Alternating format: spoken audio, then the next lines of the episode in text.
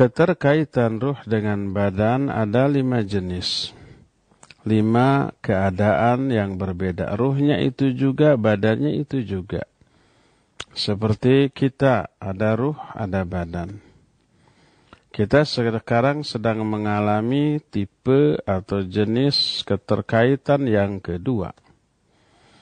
Adapun keterkaitan yang pertama adalah keterkaitan ruh dengan badan ketika kita semua masih berada dalam perut ibu berupa janin. Tadinya hanya badan, diproses berkembang oleh Allah Azza Wajalla sampai usia empat bulan. Ketika usia kandungan empat bulan ditiupkan ruh kepada badan, menyatulah. Maka empat bulan masa kandungan tersebut barulah ada gerakan di dalam perut ibu. Ada, kata orang Sunda, baru usik atau uyek, sudah mulai bergerak sedikit. Ruh sudah masuk ke dalam badan. Kita tidak tahu, tidak merasakan, tidak ingat bagaimana kondisi kita saat itu. Terus sampai lima bulan berikutnya. Dari usia kehamilan empat bulan sampai usia kehamilan sembilan bulan. Setelah sembilan bulan lahirlah manusia dalam bentuk bayi yang sangat kecil dan mungil, menangis.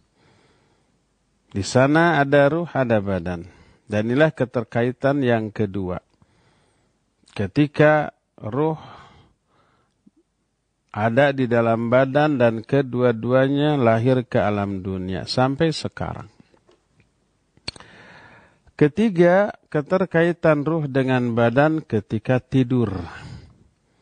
Ruh itu keluar dari badan kita, tapi masih ada kaitan.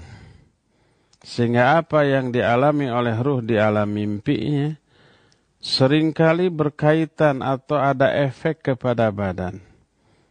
Ruhnya mengalami, umpamanya berteriak, badannya di atas tempat tidur benar-benar berteriak.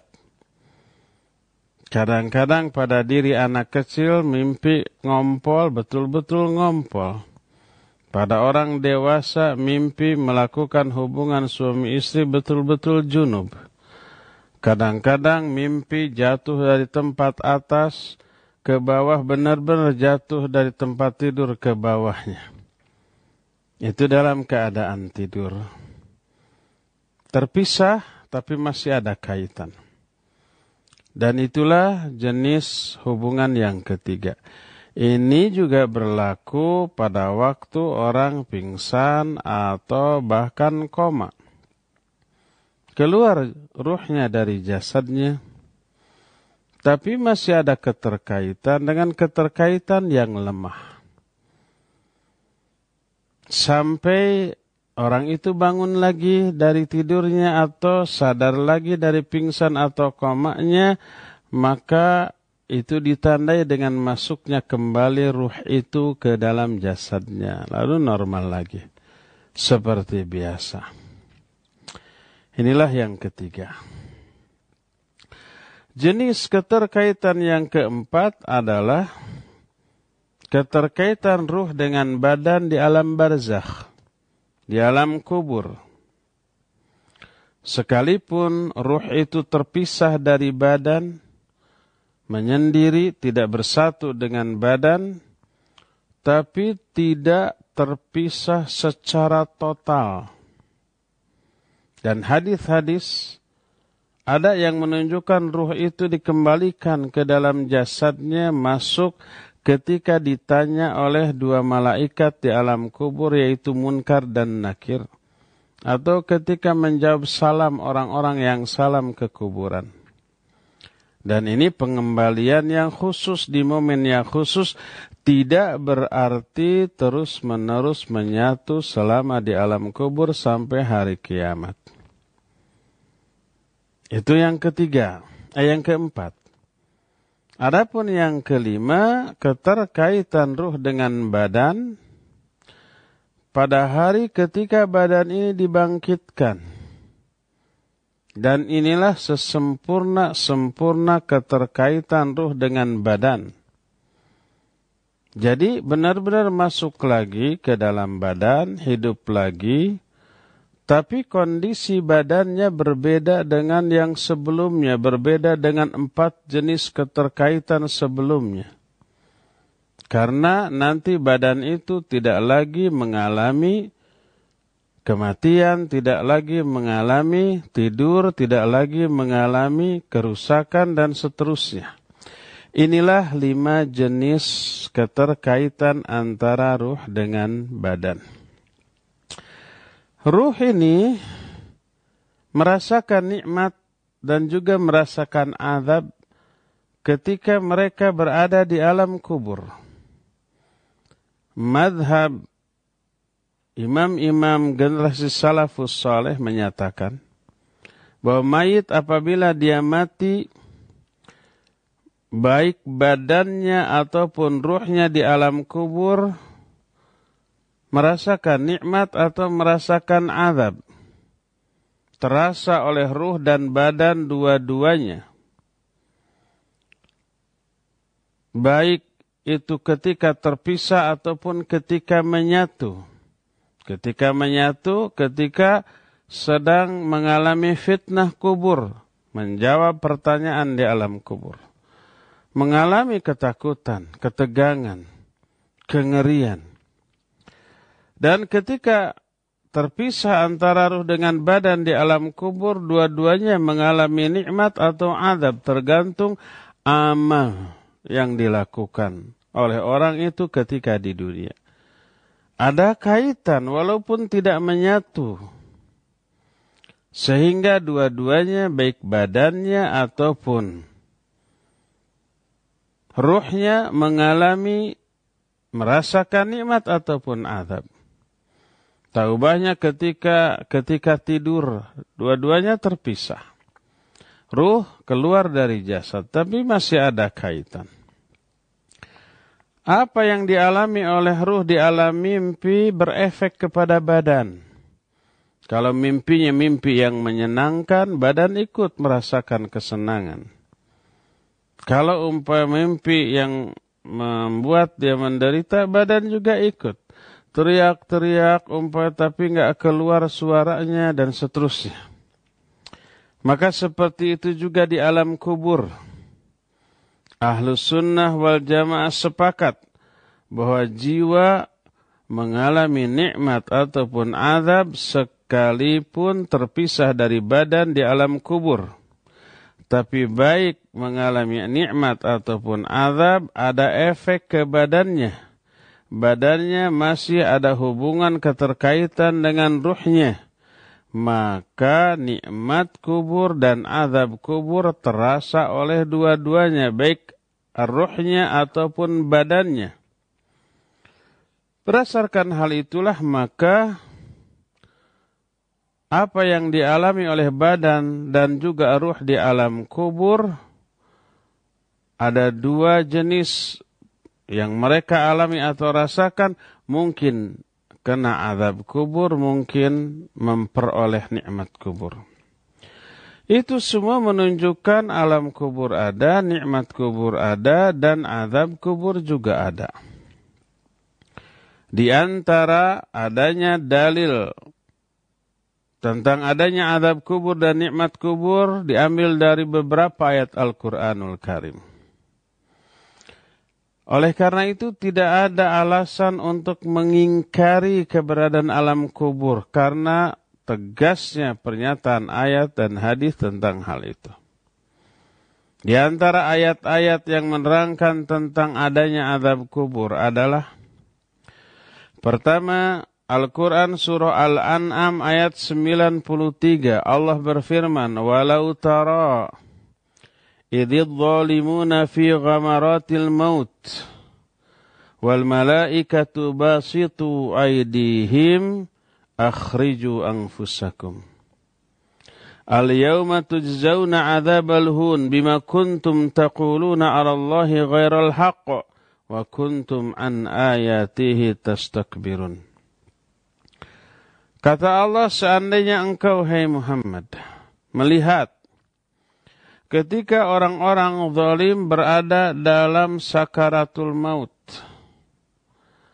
para malaikat menjulurkan tangan-tangan mereka, maknanya memukuli mereka dengan tangan-tangannya, memukuli orang yang sedang sakaratul maut ini, sambil membentak akhriju anfusakum, keluarkan ruh kamu. Pada hari ini kamu dibalas dengan azab yang menghinakan karena dulu kamu berbicara tentang Allah tanpa hak, dengan pembicaraan yang tidak benar, ngaco, dan kalian dulu takabur dari ayat-ayat Allah. Ini ucapan bentakan malaikat ditujukan kepada orang kafir yang akan mengalami kematian. Para malaikat menyatakan saat itu, menyuruh, akhriju anfusakum, keluarkan ruh-ruh kalian.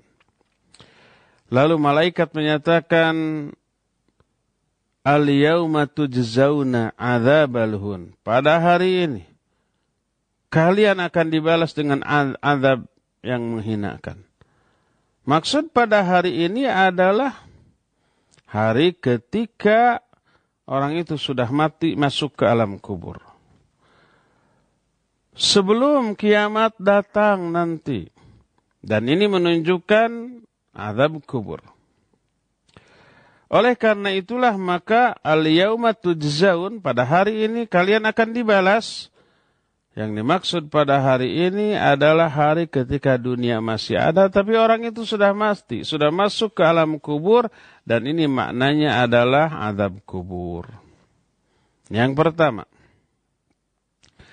Dalil kedua dari ayat terdapat dalam surah Tur empat puluh lima sampai empat puluh tujuh. Allah berfirman dalam ayat itu. Fadarhum hatta yulaqu yaumahum alladhi fihi yus'aqun. Yauma la yughni anhum kaiduhum syai'aw wa lahum yunsarun. Wa inna lilladzina zalamu 'adzaban duna dzalik. Walakinna aktsarahum la ya'lamun. Kata Allah, biarkan mereka sampai mereka berjumpa dengan hari di mana hari itu mereka akan dibinasakan. Pada hari ketika tipu daya mereka tidak ada manfaatnya sama sekali dan mereka tidak ditolong. Sesungguhnya bagi orang-orang yang zalim ada azab yang kadar azabnya di bawah itu. Agak enteng. Tapi kebanyakan mereka tidak mengetahuinya. Jadi ada dua jenis azab. Azab akhirat dan azab sebelum itu. Azab akhirat dahsyat. Azab sebelum itu lebih enteng, lebih ringan. Azab sebelumnya itu apa? Ada dua kemungkinan. Mungkin azab di dunia berupa terbunuhnya orang kafir di medan perang, sehingga terhina, atau musibah-musibah penderitaan lain yang Allah timpakan kepada mereka di dunia. Atau mungkin juga azab yang dimaksud di sini adalah azab di alam barzakh, azab di alam kubur. Dan inilah yang lebih jelas karena kebanyakan mereka, kebanyakan orang kafir, banyak yang mereka itu tidak terbunuh di medan perang ketika hidupnya di dunia, malah membunuhi orang-orang muslim. Banyak yang tidak mengalami penderitaan yang dahsyat, hidupnya di dunia ini senang karena berkuasa dan banyak uang, banyak pendukung. Oleh karena itulah maka wa inna lilladzina zalamu 'adzaban duna dzalik. Bagi orang-orang yang zalim, makna zalim di sini kafir. Ada azab sebelum azab hari kiamat. Yang dimaksud adalah azab di alam barzakh.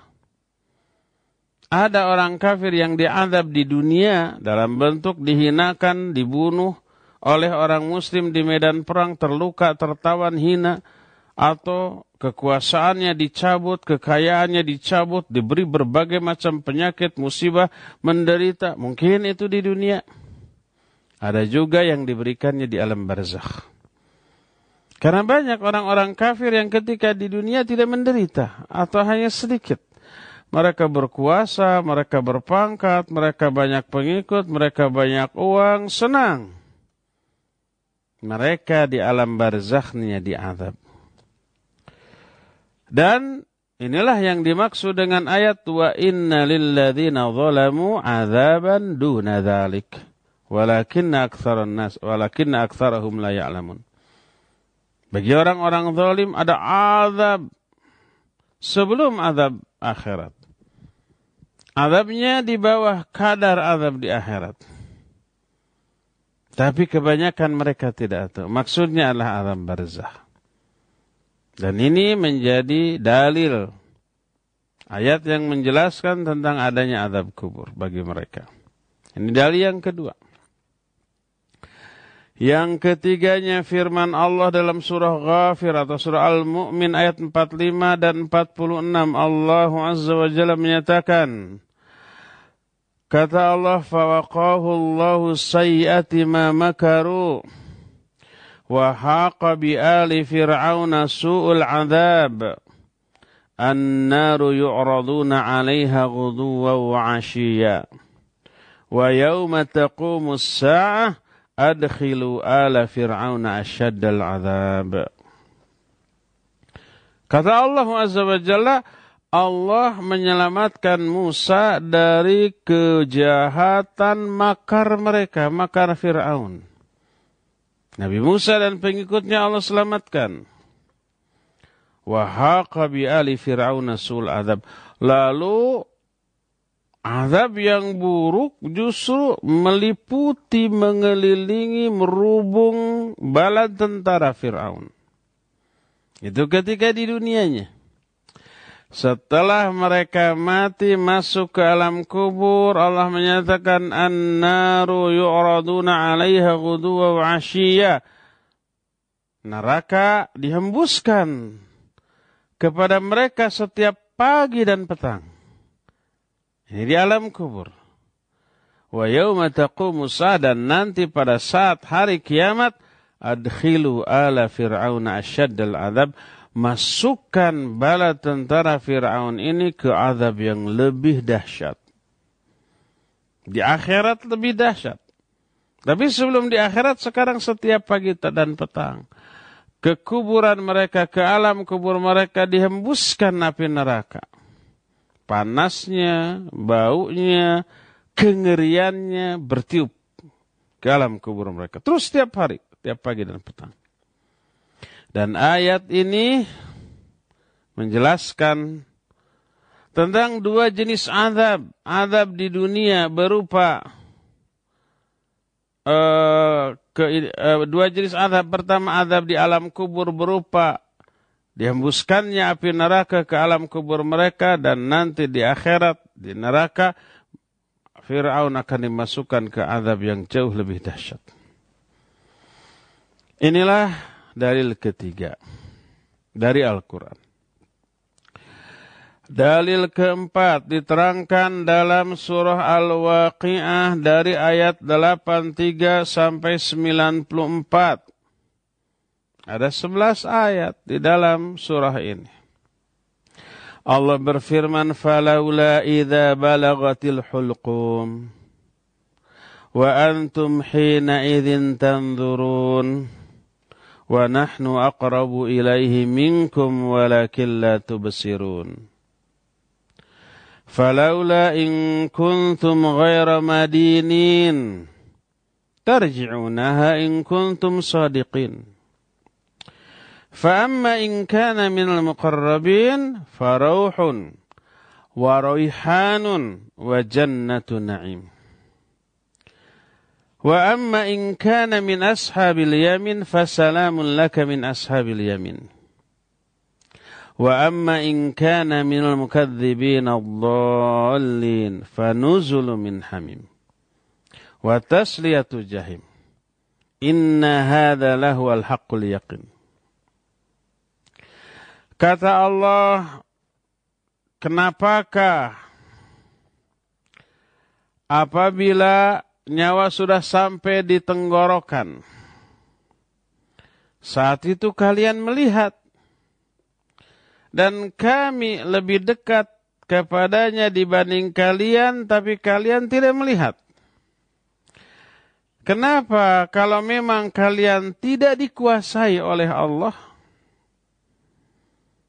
kenapa kalian tidak kembalikan itu ruh ke dalam badan kalian kalau kalian orang benar? Tapi kan mereka tidak bisa, ketika ruh sudah sampai di tenggorokan, mereka tidak bisa mempertahankannya, memasukkannya kembali ke dalam badan untuk melanjutkan hidupnya. Enggak. Lepas gitu aja.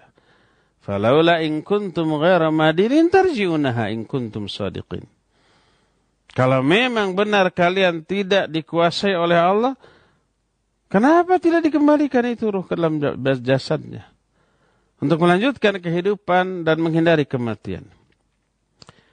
Sudah mati masuk ke alam kubur.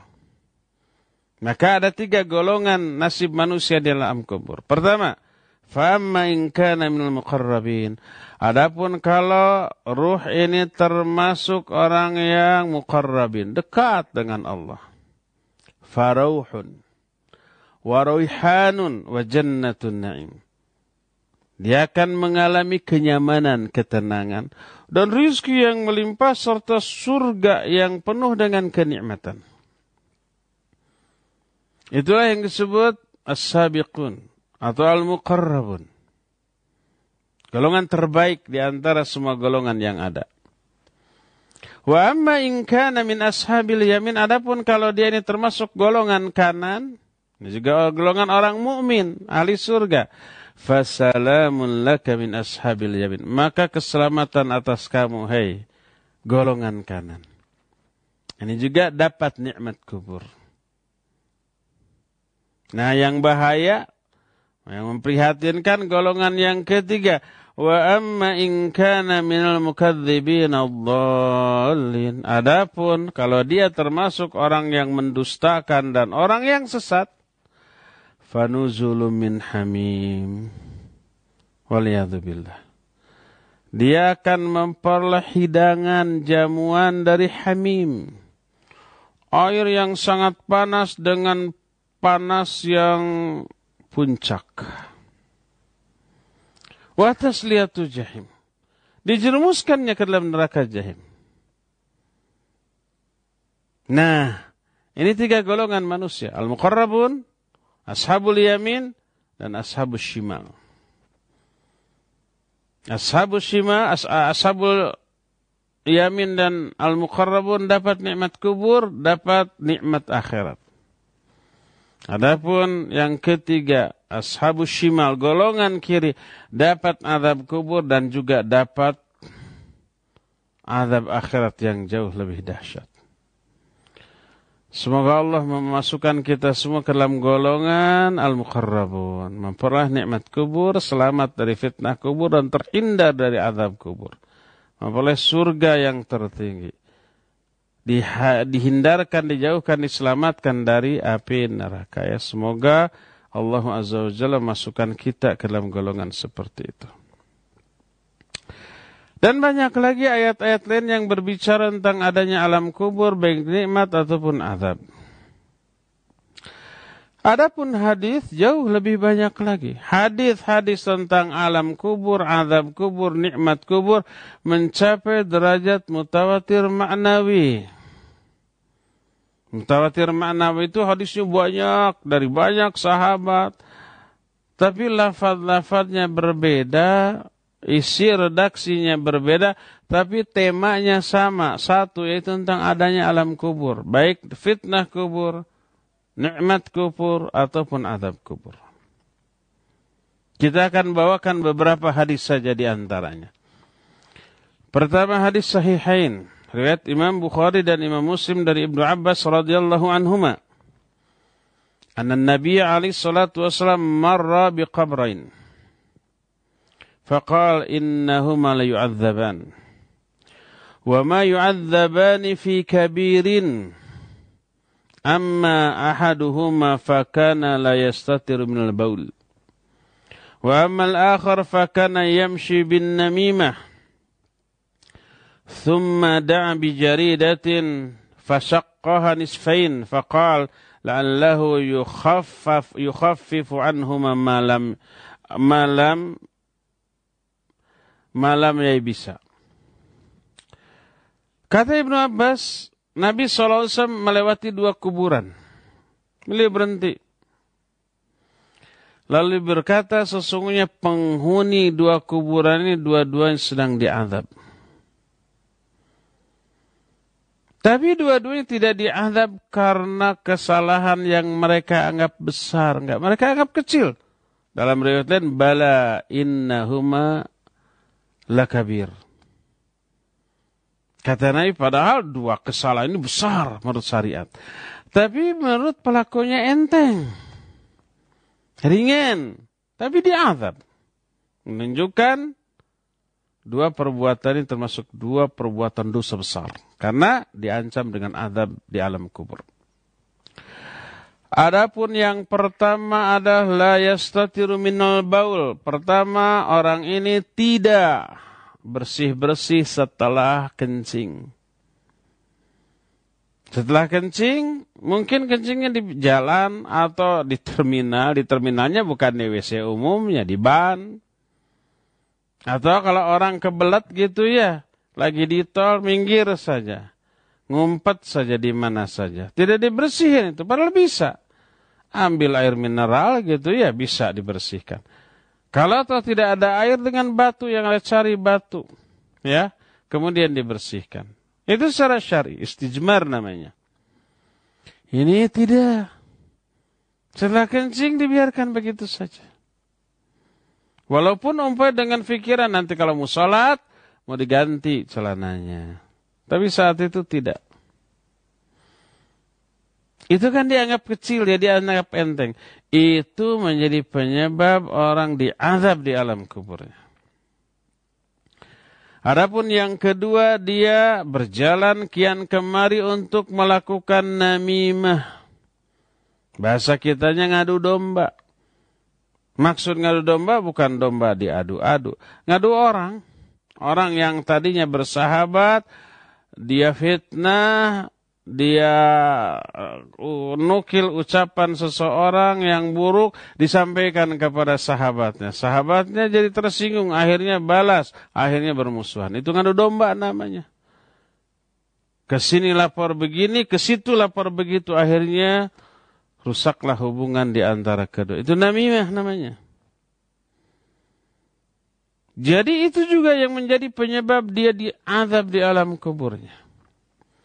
Lalu Nabi sallallahu alaihi wasallam meminta sepotong pelepah kurma, lalu dibagi dua, lalu ditancapkan. Lalu beliau menyatakan, semoga hal ini bisa meringankan azab mereka selama pelepah kurma ini masih basah. Dan ini hadis menunjukkan adanya azab kubur. Ini dalil yang pertama dari hadis. Yang kedua, hadis sahih riwayat Imam Muslim dari Zaid bin Thabit radhiyallahu an. Dia berkata, "Bainama Rasul sallallahu alaihi wasallam fi haitin li Bani Najjar ala baghlah. Wa nahnu ma'ah. Id hadats bihi fakadat tulqihi fa idza akbar sita atau khamsa atau arba'a faqala man ya'rifu ashaba hadhihi al-akbar faqala rajul ana qala famata mata haula qala matu fil isyraq faqala inna hadhihi al-ummah tubtala fi quburiha falaula alla tadafanu la da'autullaha ayusmi'akum min azabil qabr alladhi asma'u minhu." Ketika Rasul sallallahu alaihi wasallam sedang berada di perkebunan kurma milik Bani Najjar di atas bagolnya, di atas kendaraan, kuda, peranakan kuda dengan keledai gitu. Kami sedang bersama beliau saat itu. Tiba-tiba kendaraan yang ditungganginya itu meronta, hampir melemparkan Rasul Shallallahu Alaihi Wasallam dari atasnya.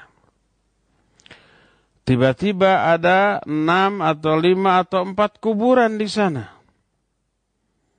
Berkata Nabi shallallahu alaihi wasallam, siapa yang tahu penghuni kuburan ini? Ada sahabat yang berkata, saya ya Rasulullah. Beliau bertanya, kapan matinya mereka? Ditanya, mati dulu ketika masih musyrik. Ini orang-orang musyrik yang dikuburkan di sana. Berkatalah Nabi alaihi salatu wasallam, sesungguhnya umat ini akan diazab di kubur-kubur mereka. Seandainya aku khawatir kalian tidak mau menguburkan jenazah, pasti aku akan berdoa kepada Allah agar Allah membuat kalian mendengar azab kubur yang aku dengar. Seperti yang aku dengar. Nabi shallallahu alaihi wasallam mendengar jeritan alam kubur. Kita tidak. Seandainya tidak khawatir kita nggak mau me me me menguburkan jenazah, pasti Nabi akan berdoa, ya Allah, buatkan umat kami bisa mendengar, jadikan umatku bisa mendengar jeritan alam kubur. Tapi kalau kita mendengar jeritan alam kubur, kita nggak akan berani ke kuburan. Ada yang mati nggak mau dikuburkan, khawatir mendengar jeritan tersebut. Alhamdulillah, Nabi shallallahu alaihi wasallam tidak berdoa demikian. Sehingga kita adem ayem saja tidak mendengar jeritan dari alam kubur karena disiksa di alam kubur. Hadis kedua ini menjelaskan tentang adanya azab kubur. Hadis ketiga, juga dalam Sahih Muslim, juga dalam semua kitab-kitab sunan, Sunan Abu Daud, Sunan An-Nasai, At-Tirmidzi dan Ibnu Majah. Dari Abu Hurairah radhiyallahu an dengan sanad yang sahih. Berkata Rasul alaihi salatu wasallam, "Idza faragha ahadukum min at-tashahhudil akhir, falyata'awwadz billahi min arba' min adzabi jahannam, wa min adzabil qabr, wa min fitnatil mahya wal mamat, wa min fitnatil masihid dajjal." Apabila kalian sudah selesai dari doa tahiyat akhir, maka berlindunglah kalian kepada Allah dari empat perkara.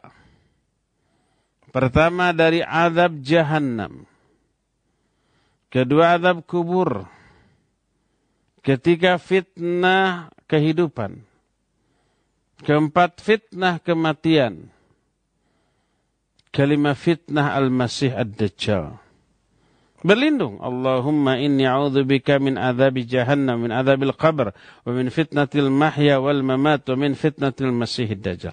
Berlindung kepada Allah dari empat ini. Pertama, dari azab jahannam, yang kedua dari azab kubur, ketiga dari fitnah hidup dan fitnah mati, keempat dari azab dari fitnah dajjal.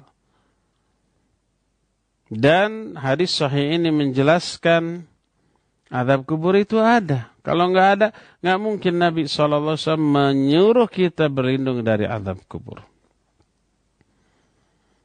Dalil keempat, dalam Sahihain, dari Abu Ayyub radhiyallahu an, dia berkata, kharajan Nabi sallallahu alaihi wasallam, wa qad wajabatis syams, fasami'a sautan, faqal yahudun tu'adzabu fi kuburiha.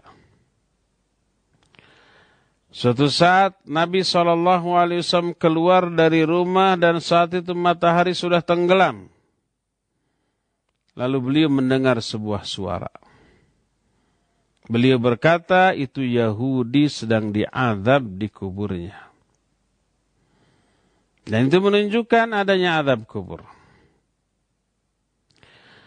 Hadis kelima masih dalam Sahihain, dari Aisyah radhiyallahu anha. Kata Aisyah, dakhalat alayya ajuzan min ujuzil yah, ujuzi Yahudil Madinah.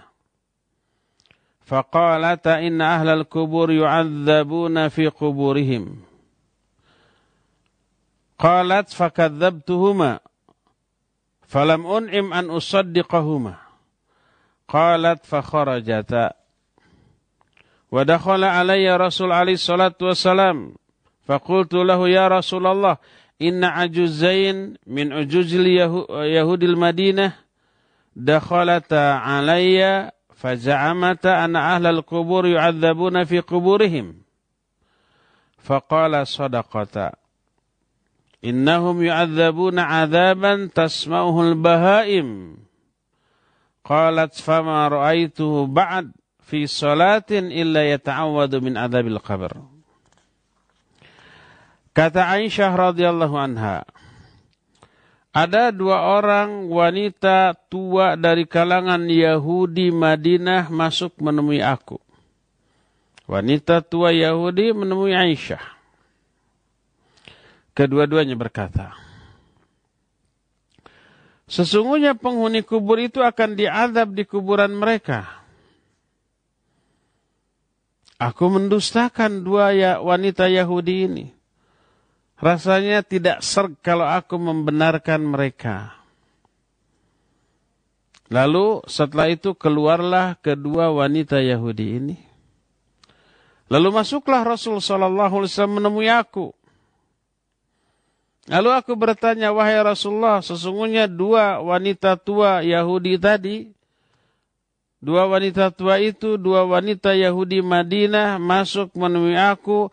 Kedua-duanya menyangka bahwa penghuni kubur akan diazab di kubur-kubur mereka.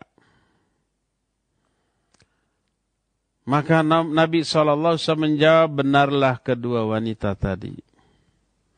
Sesungguhnya para penghuni kubur akan diazab dengan azab yang ceritanya terdengar oleh seluruh binatang. Berkata Aisyah radhiyallahu anha, tidaklah aku melihat Rasul sallallahu alaihi wasallam setelah itu di dalam salat-salatnya, kecuali beliau berta'awudz, berlindung kepada Allah dari azab kubur. Hadis ini juga menjadi dalil tentang adanya azab kubur. Dan banyak lagi hadis-hadis yang lainnya. Saking banyaknya, para ulama menilai hadis tersebut mencapai derajat mutawatir maknawi. Ada dua jenis hadis mutawatir, mutawatir lafzi dan mutawatir maknawi. Kalau mutawatir lafzi itu lafadznya mutawatir. Semua perawi hadis meriwayatkan hadis itu dengan lafadz yang sama. Tidak ada perbedaan. Salah satu contoh hadis yang disepakati mutawatir lafzi, lafadznya mutawatir, adalah hadis yang menyatakan man kadzdzaba alayya muta'ammidan falyatabawa maq'adahu minan nar. Siapa orang yang berdusta atas namaku secara sengaja, hendaklah dia bersiap-siap untuk menempati tempat duduk dalam neraka. Ini mutawatir lafzi, lafadznya sama. Kalau mutawatir maknawi, lafadznya beda-beda. Tapi temanya sama. Materi yang dibicarakannya sama, yaitu tentang perkara itu. Contohnya tentang azab kubur, nikmat kubur, pendeknya alam kubur lah. Lafadznya beda-beda seperti tadi. Tapi temanya sama, tentang alam kubur. Maka itu disebut dengan mutawatir maknawi. Kalau mutawatir pasti sahih, tidak ada mutawatir yang hasan atau dhaif, apalagi maudhu. Oh, hadis mutawatir ini maudhu. Nggak ada yang seperti itu. Mutawatir pasti sahih, baik lafzi ataupun maknawi. Termasuk hadis-hadis tentang Dajjal laknatullahi alaih, mutawatir maknawi. Banyak hadisnya, lebih dari empat puluh lima hadis tentang masalah ini. Tapi lafadznya berbeda-beda. Cuma temanya satu, tentang Dajjal. Ini juga begitu, tentang alam kubur. Temanya satu, yaitu alam kubur, tapi lafadznya berbeda-beda. Mutawatir maknawi. Dan mutawatir ini baik lafzi ataupun maknawi qat'iyud dilalah. Sama dengan Al-Quranul Karim. Maka wajib kita meyakini apa yang dijelaskan dalam isi hadis ini, isi dalam hadis ini, apalagi ditunjang dengan ayat yang menyatakan bahwa alam kubur ini ada. Yang di dalamnya ada tiga poin, ada fitnah kubur, ada azab kubur, ada nikmat kubur. Fitnah kubur berupa pertanyaan di alam kubur. Azab kubur berupa siksa dengan beragam jenisnya sesuai dengan jenis dosa yang mereka lakukan ketika di alam dunia. Dan nikmat kubur adalah nikmat yang teralami oleh para penghuni kubur. Mereka tidak terbelenggu dengan azab, makanya mereka bebas. Dari sinilah para ulama menyatakan bahwa orang-orang yang mengalami nikmat kubur mereka bisa saling berkunjung satu sama lain. Berkunjung kepada sahabatnya, kepada orang tuanya, kepada anaknya, kepada kawan dekatnya. Mereka bisa melakukan itu di alam kuburnya. Kalau memperoleh nikmat kubur. Adapun yang memperoleh azab kubur tidak bisa. Karena harus mengalami azab. Walaupun ini perkara yang tidak masuk di akal kita. Perkara gaib. Tapi ditegaskan oleh Quran, diterangkan dalam hadis, wajib kita percayai. Karena sumbernya dari wahyu. Dan ini termasuk salah satu karakter pokok yang enggak bisa dipisahkan dari seorang mukmin yang bertakwa. Allah menyatakan, "Alladzina yu'minuna bil ghaib." Orang takwa adalah orang yang beriman kepada perkara gaib. Selama perkara gaib itu diterangkan oleh Al-Quran dan Sunnah yang sahih. Tak ada yang tahu yang gaib kecuali Allah. Lalu Allah memberitahukan perkara gaib ini kepada Rasulnya. Lalu oleh Rasul disampaikan dalam hadis-hadis yang sahih kepada kita. Wajib kita yakini. Adapun kalau bukan bersumber dari Rasul alaihi salatu wassalam, enggak boleh percaya, berita gaib itu kita percayai. Allah berfirman dalam surah Jin, Alimul ghaibi fala yudhiru ala ghaibihi ahada illa man irtada min rasulin. Allah lah yang maha mengetahui perkara gaib. Dan Allah tidak memberitahukan perkara gaib ini kepada seorang pun, kecuali kepada Rasul yang diridhoinya. Nah, kalau Rasul baru tahu perkara gaib, karena diberitahukan oleh Allah Azza Wajalla, maka wajib untuk kita yakini, untuk kita percaya. Salah satu tentang azab kubur. Wajib kita meyakininya. Dan dampak dari meyakini adanya alam kubur luar biasa besarnya. Itu menjadi pengerem. Kita mau berbuat dosa, ingat kepada azab di alam kubur akibat dosa ini. Akhirnya kita nggak jadi. Kita mau menggibahi, ingat hadis orang yang menggibahi orang lain itu kukunya nanti panjang lalu dicakar-cakarkan kepada badannya dan wajahnya sehingga berlumuran darah. Ngeri, akhirnya nggak jadi. Kita mau makan riba, bermain dalam usaha yang mengandung unsur riba. Ingat kepada hadis tentang azab kubur bagi orang-orang yang makan riba. Dia akan kelelep, tenggelam di sungai darah yang nggak bisa dia itu naik ke daratan. Karena di daratan ada orang yang melempar dengan batu. Setiap orang itu akan naik ke darat terus, akhirnya tenggelam di laut darah. Ngeri, akhirnya dia bersihkan usahanya dari riba. Ini dampaknya. Dampaknya sangat positif. Oleh karena itu, wajib kita meyakini adanya alam kubur, azab kubur, nikmat kubur, dan fitnah kubur. Lalu, aplikasikan keyakinan itu dalam bentuk amalan dan sikap dalam mengarungi kehidupan di alam dunia ini. Ya, ya, saya pikir cukup sampai di sini saja penjelasan kita. Insya Allah kita akan lanjutkan di hari Jumat yang akan datang. Kita masih punya waktu untuk bertanya jawab dan kepada Al-Akhil Fadil Fawas di uh, studio Radio Cilengsi dipersilakan untuk memandu tanya jawab dengan pendengar dan pemirsa. Wassallallahu ala nabiyina Muhammadin wa ala alihi wa ashabihi wassalam. Silakan Fawas.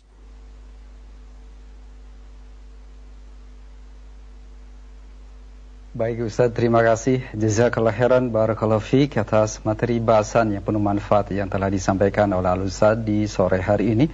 Dan ikhwatul Islam, pendengar serta pemirsa Roja, kita masuk ke sesi interaktif. Bagi Anda pendengar dan pemirsa yang akan bertanya, silakan. Kami akan terima untuk telepon di nol dua satu delapan dua tiga enam lima empat tiga atau dengan pesan singkat ke nol delapan satu sembilan delapan sembilan enam lima empat tiga. Kami coba sapa dari penelpon terlebih dahulu, nol dua satu delapan dua tiga enam lima empat tiga. Silahkan. Ya, baik. Masih terputus sepertinya. Kami angkat terlebih dahulu pertanyaan dari pesan singkat. Ada Ibu Ani di Lampung. Assalamualaikum warahmatullahi wabarakatuh. Ustaz, apakah mereka yang sudah wafat dan berada di alam barzakh, uh, Allah berikan atau mereka bisa melihat keadaan keluarganya di dunia? Karena sebagian masyarakat meyakini hal tersebut. Apakah benar Ustaz? Mohon penjelasannya. Jazakallah khairan. Baik, barakallahu fiik Ibu di Lampung.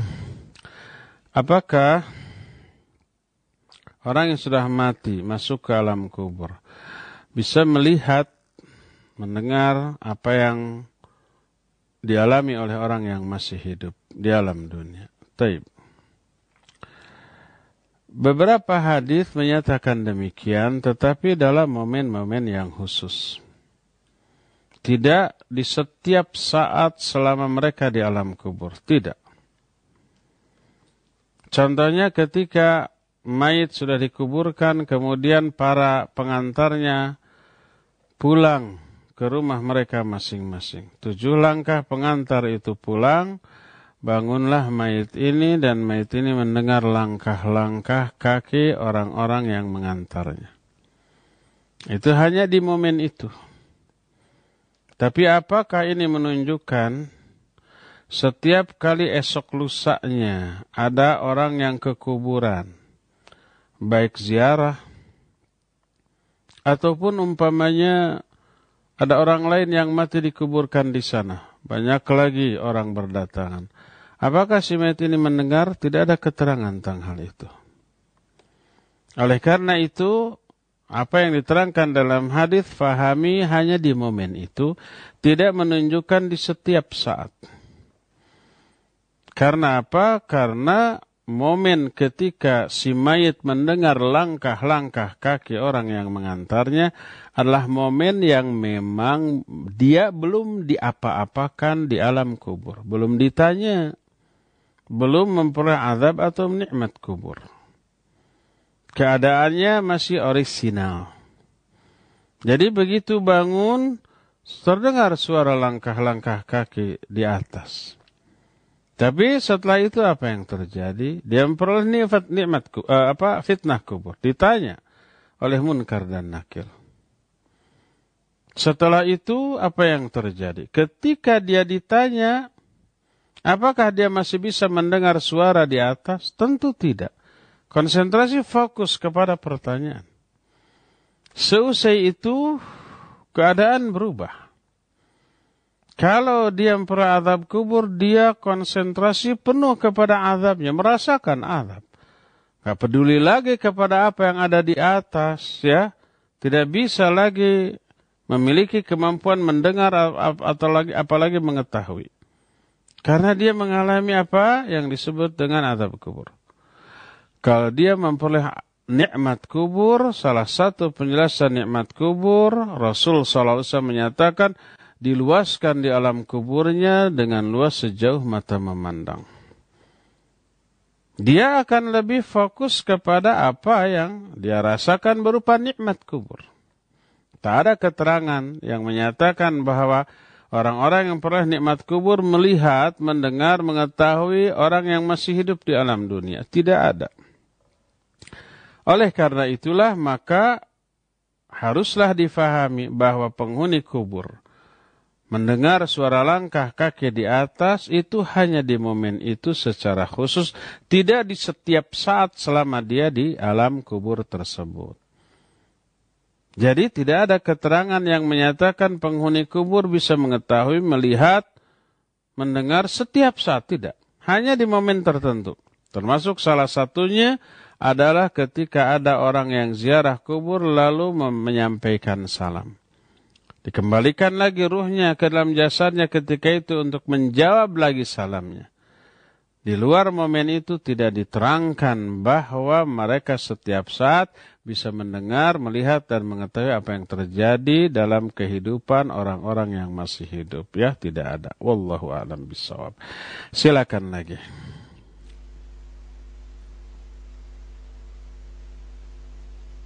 Terima kasih jazakallahu khairan jawaban dan nasihat al-Ustaz. Bagi ikhwatal Islam, untuk selanjutnya kami angkat dari pertanyaan masih dari pesan singkat qadarullah wa masyafa'ala. Untuk telepon uh, belum bisa kami angkat di sore hari ini. Ada pertanyaan dari uh, pendengar kita di Banten, hamba Allah di Banten. Assalamualaikum warahmatullahi wabarakatuh. Ustaz, ada riwayat uh, yang disebutkan di sini dari Abu Hurairah radhiyallahu an yang menyebutkan bahwa Rasulullah Shallallahu Alaihi Wasallam bersabda bahwa apabila seorang mukmin meninggal dunia, maka ruhnya akan berputar-putar selama empat puluh hari. Yang jadi pertanyaannya, Ustaz, apa yang dimaksud dengan berputar-putar tersebut dan apakah hadisnya sahih? Mohon petunjuknya, jazakallahu khairan. Taib wa jazakallahu khairan, pendengar di Banten. Wallahu a'lam. Saya tidak pernah mendengar hadis ini. Mungkin ada, tapi saya tidak tahu karena keterbatasan. Mungkin betul-betul tidak ada. Hadis ini mungkin saja ada, tetapi dengan sanad yang tidak sahih, mungkin maudhu, mungkin dhaif, jiddan, ya, atau minimalnya mardud, tertolak. Karena apa? Pertama, setiap kitab yang membahas tentang kematian, tentang ruh, tentang alam kubur, itu tidak mencantumkan hadis tersebut. Para hadis tersebut sangat penting untuk dicantumkan bila memang sahih. Itu yang pertama. Kedua, isinya bertolak belakang dengan hadis sahih yang diterima dari Al-Bara bin Azib radhiyallahu anhuma yang pernah kita bahas. Sahih hadis itu diriwayat Imam Ahmad dalam kitab musnadnya dan imam-imam lainnya, yang menjelaskan perjalanan ruh sejak mulai keluar dari jasadnya. Kalau dia orang mukmin, dibawa ke atas, ke langit, dibukakan pintu langit pertama, kedua, sampai ketujuh. Setelah ketujuh, Allah menyatakan, uktubu kitabah abdi fi iliyin. Catatkan catatan hambaku ini dalam iliyin. Kemudian kembalikan lagi ke tanah. Karena aku berjanji, dari tanahlah aku menciptakan mereka. Ke tanahlah aku mengembalikan mereka, dan dari tanah pula nanti kami akan mengeluarkan mereka. Lalu dimasukkan lagi ke jasadnya di alam kubur untuk kemudian mengalami proses pertanyaan di alam kubur. Hadis ini sahih. Sudah kita bahas. Sehingga kalau ada keterangan dari Abu Hurairah tadi bahwa selama empat puluh hari, empat puluh malam si ruh itu akan berputar-putar, maka bertolak belakang dengan hadis tadi. Apalagi dikatakan dalam hadis lain, tujuh langkah para pengantarnya itu pulang, maka ruh itu akan diapa? Akan dibangkitkan. Kemudian ditanya. Dia mendengar suara langkah-langkah kaki. Bagaimana mungkin ruh itu akan masih berputar-putar selama empat puluh hari? Padahal di keterangan lain sudah dikuburkan dan dibangkitkan, ditanya di alam kuburnya. Dari sisi ini diketahui ketidaksahihan riwayat yang tadi. Secara matan, dari aspek matan. Saya belum tahu dan belum periksa dari aspek sanad. Tapi insya Allah nanti kita akan cari kedhaifan hadis itu dari aspek sanadnya. Yang jelas dari segi matan bertolak belakang dengan hadis sahih yang pernah kita jelaskan. Insya Allah kalau saya ingat di hari Jumat yang akan datang, saya akan sampaikan hadis tersebut dari aspek sanad ya. Wallahu a'lam bishawab. Silakan lagi Fawaz.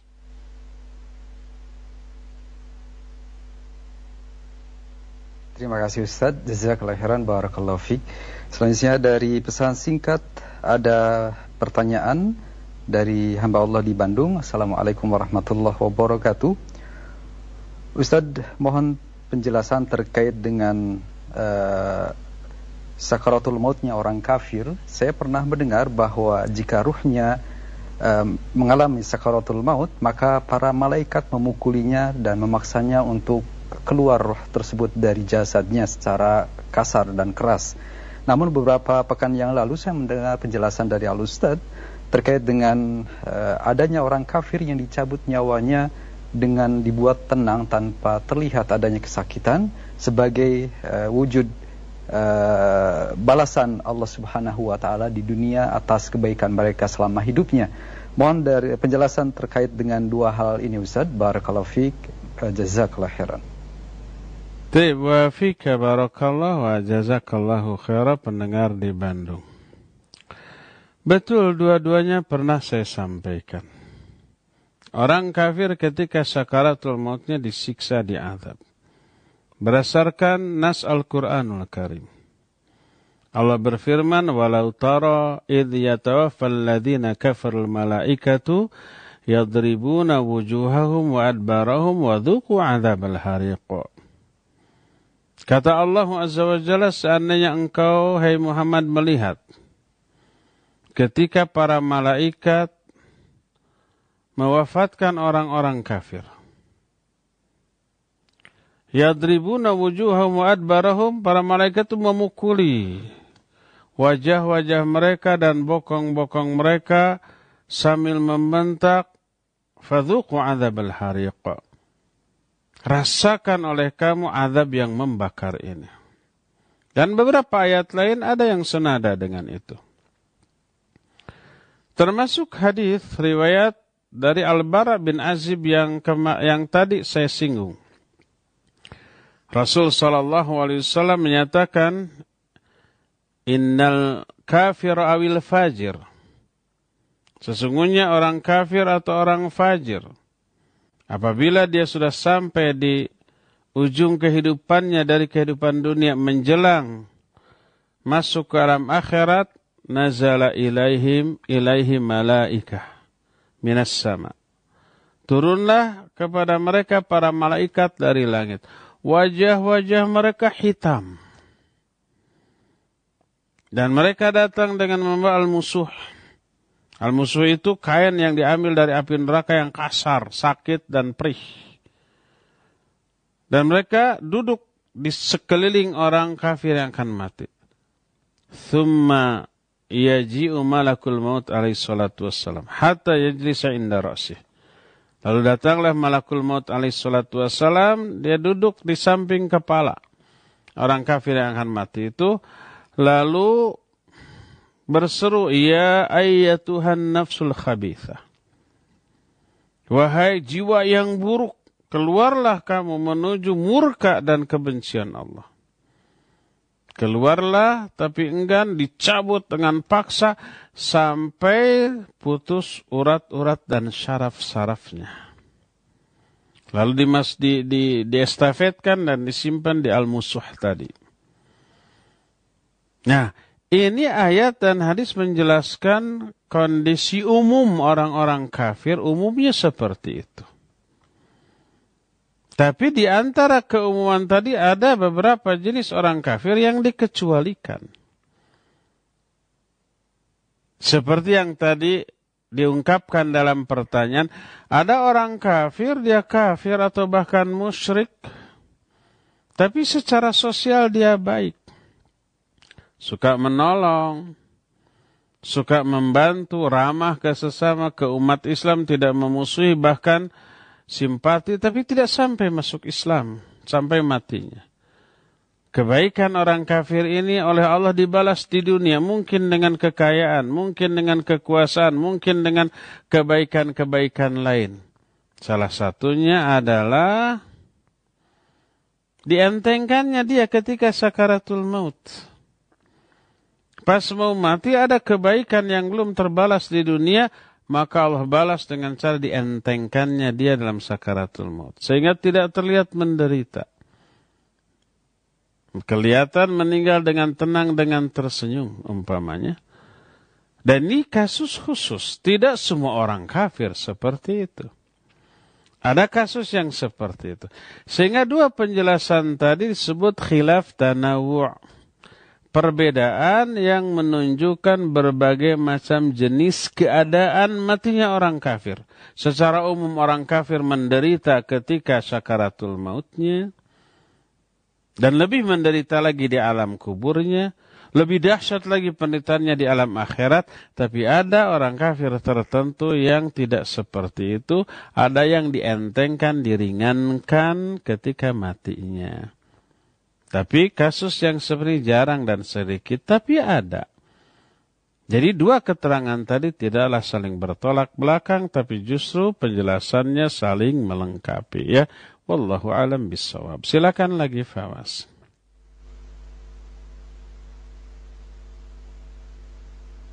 Baik Ustaz, terima kasih. Jazakallahu khairan jawaban dan penjelasan Al-Ustaz. Barakallahu fiik. Selanjutnya masih dari pesan singkat. Dan kami mohon maaf untuk Anda yang mencoba melalui telepon. Mohon maaf uh, tidak bisa kami ajukan.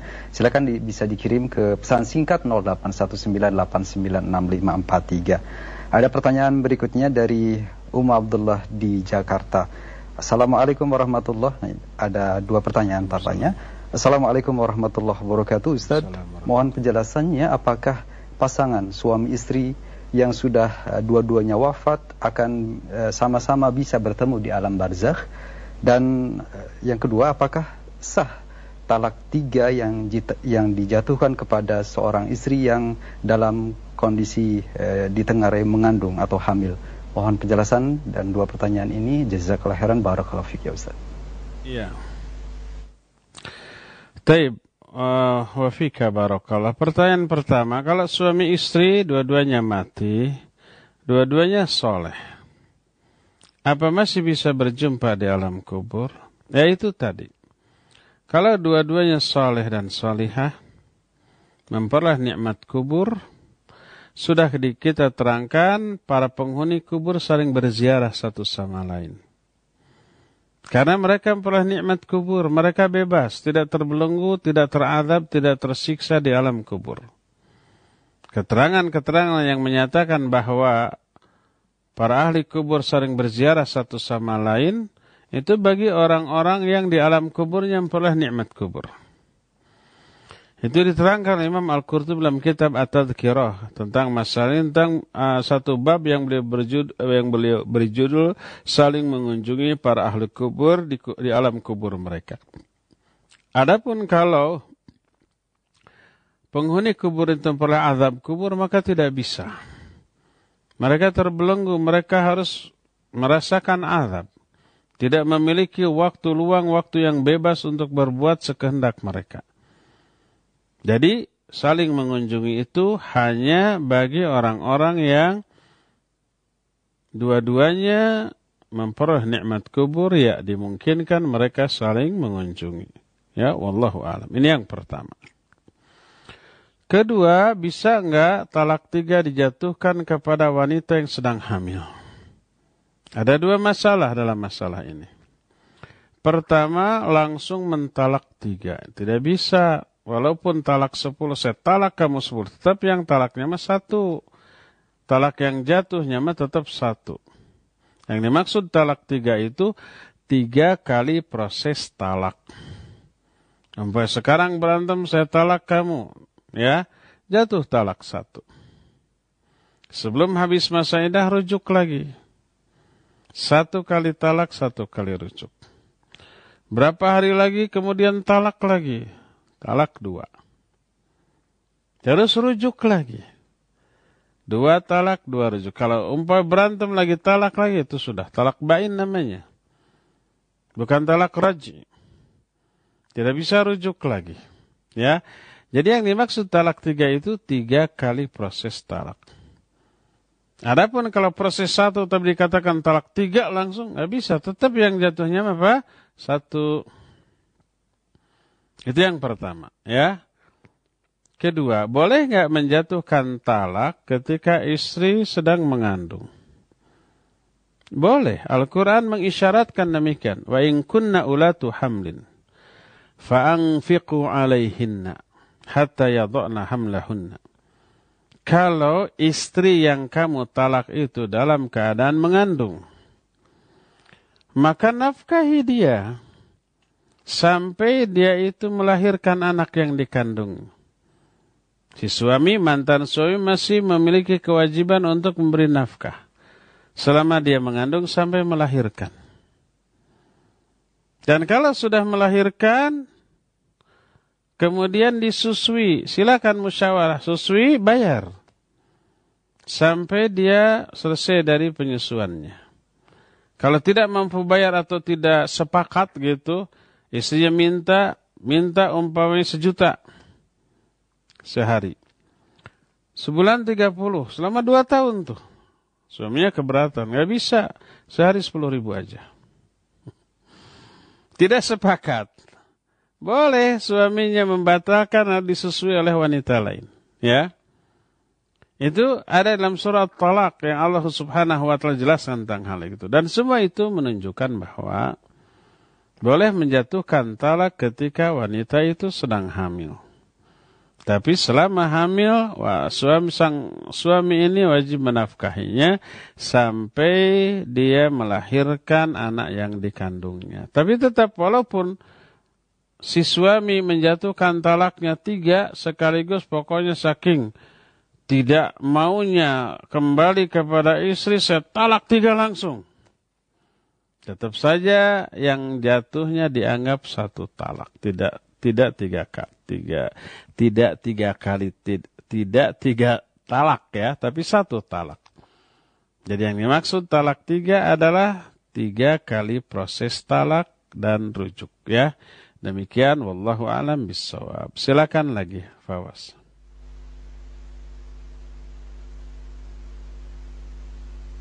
Terima kasih Ustaz, jazakallahu khairan penjelasan dan nasihatnya. Selanjutnya dari pesan singkat kembali, ada hamba Allah di Subang. Assalamualaikum warahmatullahi wabarakatuh. Ustaz, saya sering sekali bermimpi buruk. Yang saya rasakan adalah uh, rasa sesak di dada dan badan yang tidak berdaya. Padahal saya sudah berusaha untuk uh, meminta pertolongan dan uh, melakukan zikir serta hal-hal lainnya. Yang jadi pertanyaan Ustaz, apakah ini uh, bentuk dari uh, azab atau nah, ada, apakah ini adalah salah satu bentuk azab bagi saya yang banyak melakukan dosa? Uh, dan seperti itu uh, gambaran dari uh, bagaimana ruh lepas dari jasad saya, karena saya selalu terbayang tentang bagaimana kematian dan azab di alam kubur. Mohon pencerahan dari Al-Ustaz, jazakallahu khairan, barakallahu fiik. Baik, wa jazakallahu khairan wa fika barakallah. Uh, hamba Allah di Subang sering mimpi buruk. Apa itu azab? Mimpi buruk itu dari syaitan. La'natullahi alaih. Jangan, ada beberapa adab yang perlu diperhatikan ketika kita mimpi. Kalau mimpinya mimpi baik, hamdalahlah, bersyukurlah kepada Allah Azza Wajalla dan minta kebaikan dari mimpi yang baik itu. Dan boleh diceritakan kepada orang sebelum esok hari. Itu bangun, ceritakan ke istrinya, ceritakan ke anaknya. Boleh diceritakan ke orang, tapi jangan ditambah-tambah, biar seru ditambah dengan tambahan-tambahan yang dusta. Tidak boleh. Itu sedusta-dusta, kedustaan itu begitu. Adapun kalau mimpinya mimpi buruk, pertama, kalau ini sebelum kejadian, khawatir mimpi buruk, coba berdoa. Kalau bisa berwudulah sebelum tidurnya. Sholatlah dua rakaat, sholat syukrul wudu. Boleh sholat witir? Boleh. Kemudian sebelumnya coba baca. Apa yang dibaca? Baca Al-Fatihah tujuh kali. Al-Ikhlas, Al-Falaq, An-Nas tujuh kali, ayat kursi tujuh kali, tiupkan ke kedua telapak tangan, lalu diusapkan ke seluruh bagian tubuh yang terjangkau. Lalu, baca doa menjelang tidur. Kalau sudah doa menjelang tidur dibaca masih cenghar, kata orang Sunda. Apa cenghar? Masih nggak ngantuk juga. Coba memurajaah surat yang dihafal. Kita baca, tidak harus keras, cukup ada gerakan lidah, ya, konsentrasi. Coba baca semua surat yang dihafal. Insya Allah sebelum selesai surat yang dihafal itu terbaca, sudah tidur. Insya Allah, Allah menjaga. Allah menyuruh, memerintahkan malaikat untuk menjaga orang ini sehingga tidak bisa didekati oleh syaitan. Sampai subuh. Dan kalau tidak digoda oleh syaitan, insya Allah tidak akan bermimpi buruk. Ini tindakan preventif. Kedua, kalau ini sudah terjadi, kadang kita lalai. Lagi baca buku atau apa, atau karena kecapean, uh, berbaring tanpa niat untuk tidur, tuk, langsung ketiduran. Mungkin saat itu bisa mimpi buruk. Ketika mimpi buruk terjadi, lalu kita terbangun dalam bentuk, dalam keadaan berkeringat, tersengal-sengal, kadang pening di kepala, maka ta'awudlah. Berlindunglah kepada Allah Azza Wajalla. A'udzubillahi minasyaiton. Meniuplah ke kiri tiga kali. Kemudian balikan bantalnya.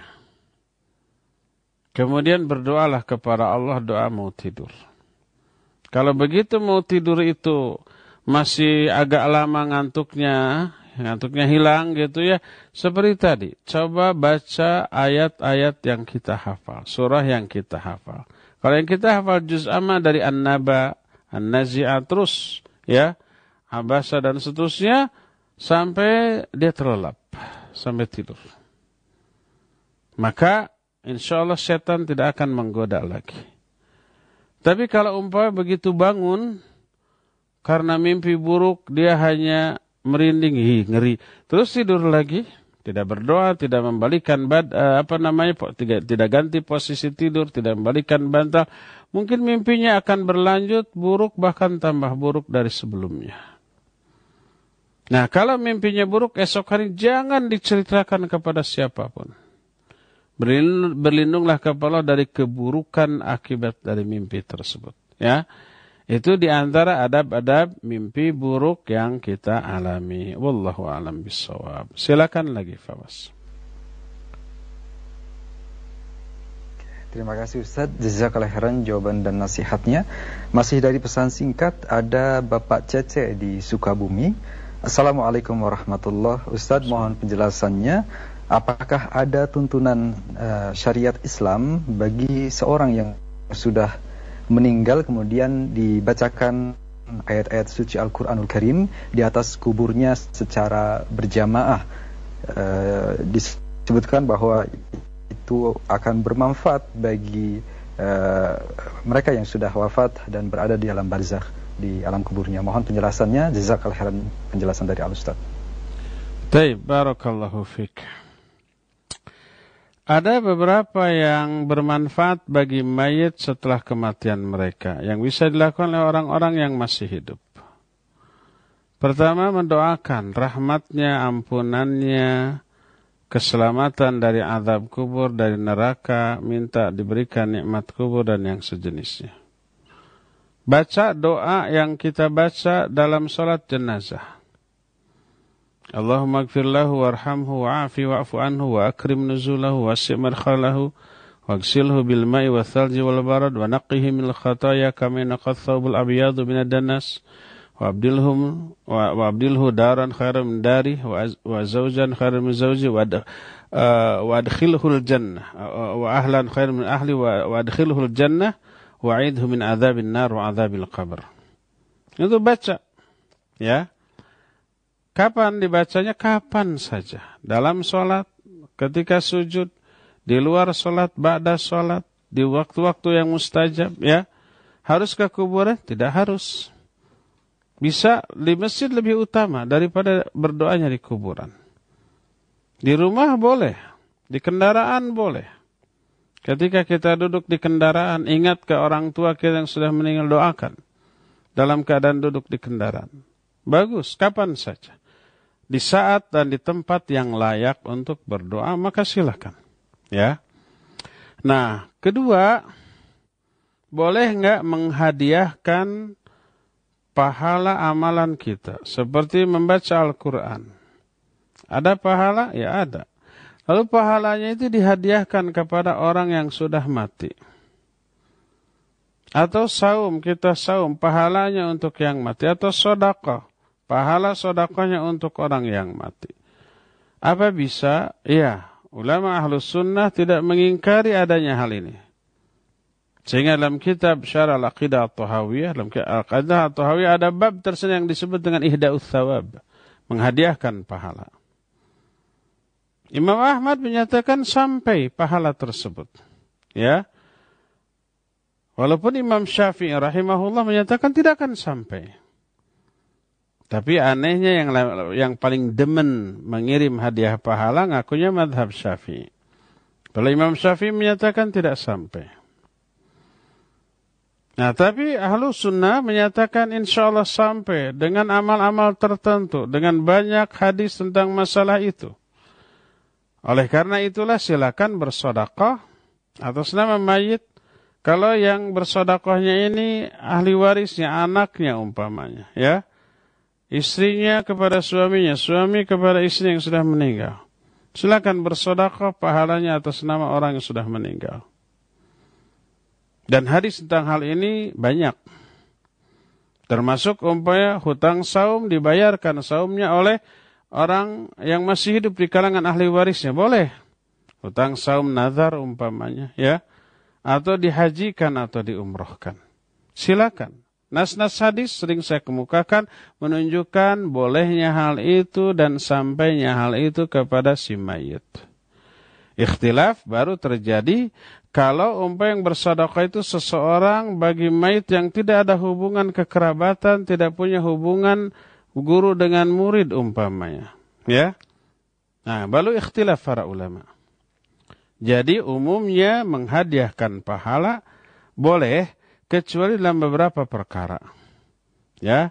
Dalam perkara itu pertama jenis amalannya, tidak seluruh amalannya bisa dihadiahkan. Ini ikhtilafkan. So, mayoritas ulama menyatakan termasuk hadiah pahala baca Al-Quran boleh dihadiahkan. Walaupun sebagian ulama menolaknya. Kita tidak mempermasalahkan menghadiahkan pahala bacaan kepada si mayit. Ini poin yang kedua. Nah, poin yang ketiga, hukum membaca Al-Quran di kuburan. Ini yang terlarang. Nas hadis menyatakan, La tattakhidhu buyutakum, la taj'alu buyutakum kubura. Jangan kalian jadikan rumah-rumah kalian sebagai kuburan. Yaitu tidak dipakai sholat, tidak dipakai baca Al-Quran. Karena dua hal ini terlarang dilakukan di kuburan. Di kuburan tidak boleh sholat, kecuali sholat jenazah. Bagi mayit yang sudah dikuburkan, ya boleh. Di kuburan tidak boleh membaca Al-Quran. Jangan sampai rumah itu dianggap seperti kuburan. La taj'alu buyutakum qubura. Jangan kalian jadikan rumah kalian seperti kuburan. Yaitu tidak dipakai sholat dan tidak dibacakan Al-Quran di dalamnya. Gunakan atau pakai uh, rumah kita sebagai tempat sholat dan tempat membaca Al-Quran sesering mungkin. Laki ataupun wanita. Laki-laki sholat sunat. Lebih utama di rumah. Nabi shallallahu alaihi wasallam menyatakan, Afdalu sholatil mar'i fi baiti ilal maktubah. Seutama-utama sholat seseorang di rumahnya. Kecuali sholat, sholat, sholat fardu. Itu wajib di masjid.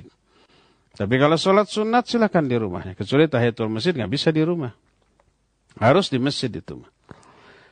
Tapi selain itu silakan lakukan di rumah. Laki atau perempuan. Baca juga Al-Quran di rumah. Jangan sampai rumah dijadikan seperti kuburan. Tidak dipakai sholat, tidak dipakai baca Al-Quran. Dan ini mengisyaratkan di kuburan tidak boleh baca Al-Quran. Kalau mau menghadiahkan pahala bacaan, lakukan di masjid, lakukan di rumah. Menyendiri saja, tidak perlu berjamaah.